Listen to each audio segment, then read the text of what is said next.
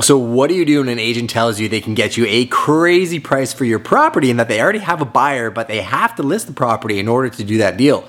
You tell them to just bring you an offer and a seller's customer service agreement for property unlisted. If you don't want to go through the whole process of having them list the property, go to market, do showings and everything else, and really call their bluff, then they should be able to show up with that document, including the buyer's name, how they want to be paid their commission, whether you're paying their commission, whether the buyer's covering the costs, and put their money where their mouth is. This happens quite frequently, especially in investment real estate. You'll get people that approach you and tell you they can hit these astronomical numbers to just get the property under contract. And then once they have it under contract, if they're not hitting those numbers, they're asking you for price reductions. But it is a common question that comes up, and it came up in a discussion with a client and then an audience member. So we thought we would address it. And you do not have to list a property in order to do a deal.